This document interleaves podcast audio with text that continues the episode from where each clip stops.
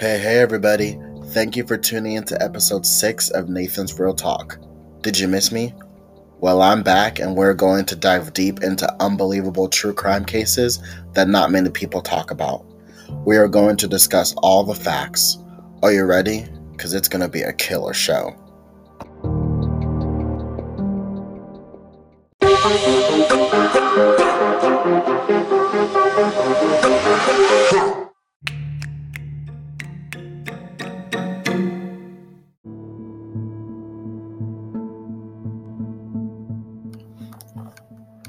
Everybody. Thank you for tuning into this week's episode. This is episode six. I'm really excited. Took a two week hiatus. I'm back. And that's probably how it will be. So, like every five episodes, will be a two week break. And usually, those two weeks are usually for me finding new sources, the my agency editing, the podcast, adding audio, um, you know, I think I said this, but getting sources, um, finding new stories, getting permission to use audio clips in the podcast, just stuff like that to make the best episode possible.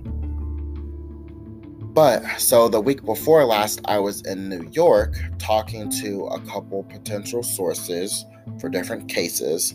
But this case I'm talking talking about today um, I was able to meet with a lady who was a, who lived three doors down from this house. That had horrific things happen into it, and I believe you will be hearing her audio um, interview sound by in this episode, if not part two, episode seven for sure, which I'm very excited to get that all in the interview.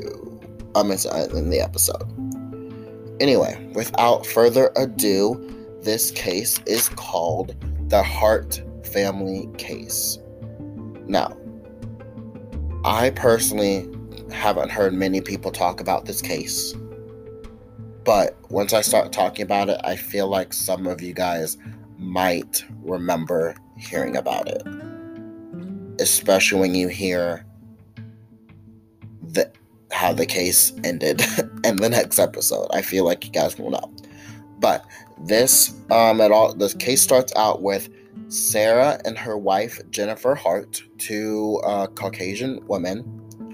Um, they had been married for four years at this point, and they decided that they wanted kids.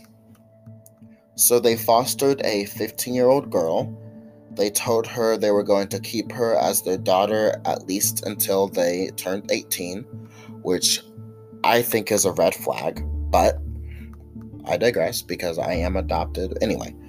Um, soon after um, she had been in the home for some time, they began talking about wanting to adopt three siblings.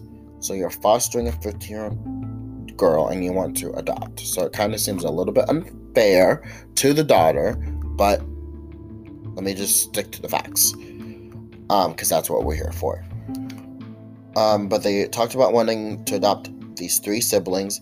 They talked to the 15 year old daughter. She, um, the, the Sarah and Jennifer told her they're going to be this one big happy family, and they talked about family vacations and basically painted this whole great big family picture and the daughter just loved it. She was on board, she was excited, she got her hopes up. She was she had this like hope and yeah. Then a week before the adoption took place, they took their daughter to a routine therapy appointment. And guess what they did? Pause for dramatic effect. Guess what they did? They never picked her up. Wow. A lot of these foster kids and the uh, and kids are in the system, their thing is that they were abandoned. So for them to do that, beyond traumatic, just beyond, and it makes kids like that lose faith in adults. So, so they basically picked, uh, packed all of her stuff without telling her, dropped her off, and never came back. Traumatic. Then, a week later, they were still allowed to adopt these three siblings. So that just shows you how effed up the system is. But like I said, we're just sticking to the facts because I'm about to get all wound up, and we don't need that on this episode. we do not. Okay. Anyway, they adopted the three kids, the uh, siblings. It was Abigail, Hannah, and Markis. Okay, everything's going good. Um, fast forward a couple years later, they adopt three more siblings: Sierra, Devonte, and Jeremiah. Now, mind you, all six of these children are African American. Hmm. Okay. One of their favorite things to do is was take these family pictures and post them on social media. They loved putting out this narrative how great they were for basically saving these kids. Like, I'm just to read one of the Facebook posts. We are beyond grateful that we were chosen to give these kids to give these kids a better life. These kids, ever since we saved them, they have been absolutely amazing. There's so many memories that we've had already that have been documented. And I'm not even going to read the rest because all this just is BS. So we're going to move on from that. But you're putting that on Facebook? Like what? Anyway, like I said, they love putting out that narrative. Um, they went to a lot of cultural festivals. They took a lot of photos and videos, of course, as a family. They went to Black Lives Matter protests. Um, side note, real quick, Black Lives Matter actually start or basically started in um, 2013 in July as a result of the acquittal of the officer that shot Trayvon Martin. So it didn't just start in 2020 like most people think. Anyway, I digress. So they took the they took the kids to the protests, and actually that's where Devonte got into the national spotlight. Um, he would wear these free hug hug signs and on a partic- uh, one particular photo went viral. Viral. Um, that photo was of him tearing up a little bit, hugging the police officer, and the moms just loved the attention. They would post about it, and they would say like, "We are raising leaders of the world. We're raising peacemakers." I'm just like Oh my goodness, girl.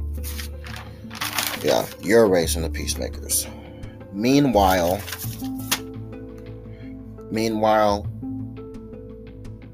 what was happening on social media, the great happy family, was not what was happening. And the neighbor had a lot to say about what was happening awful. They were abusing the kids. They were depriving them of food. They were beating them sometimes. They wouldn't even let them laugh. They would make them raise their hand before speaking. One of the kids' teachers at school uh, saw that she had some bruises and asked her about it. And the kids said that, yeah, sometimes she got beaten with a belt. When the kids' teachers started to notice things, that's when they decided to pull the kids all out of school and to just homeschool them they also started to move around a little bit so that nobody would really know what was going on, I guess. One day in 2017, one of the kids in the middle of the night climbed down from the second story and ran to the neighbors for help. Mm, mm, mm,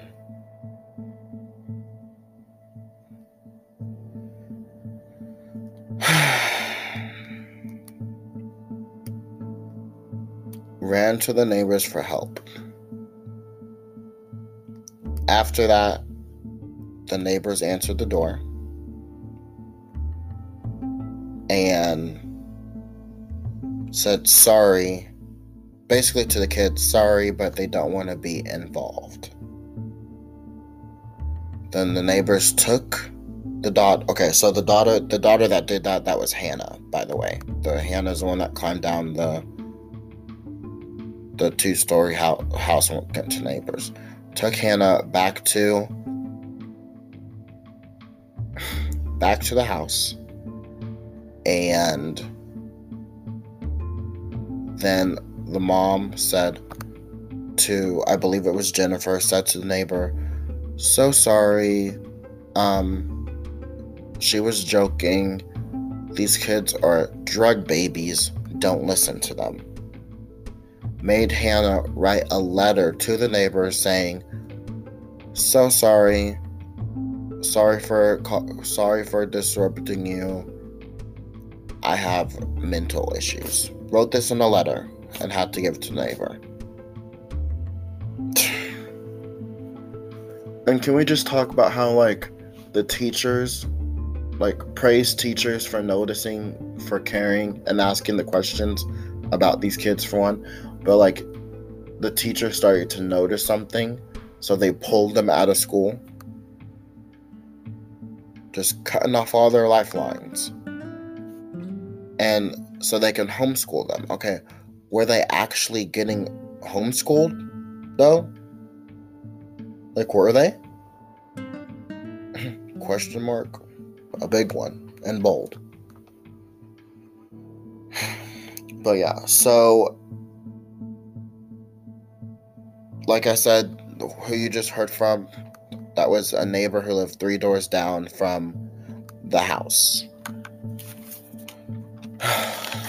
Goodness gracious, guys.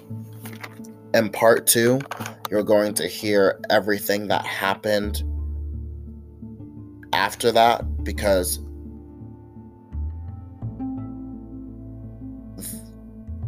one of the sons went back to the neighbor's house, talked to the neighbor. The neighbor started to help out the children. People were called, and then stuff went down. So, uh, in the next episode, you're going to get all those details, and it's going to be what's the word? Crazy. but thank you so much for tuning into this week's episode. You have been listening to Nathan's Real Talk, and we will see you next week.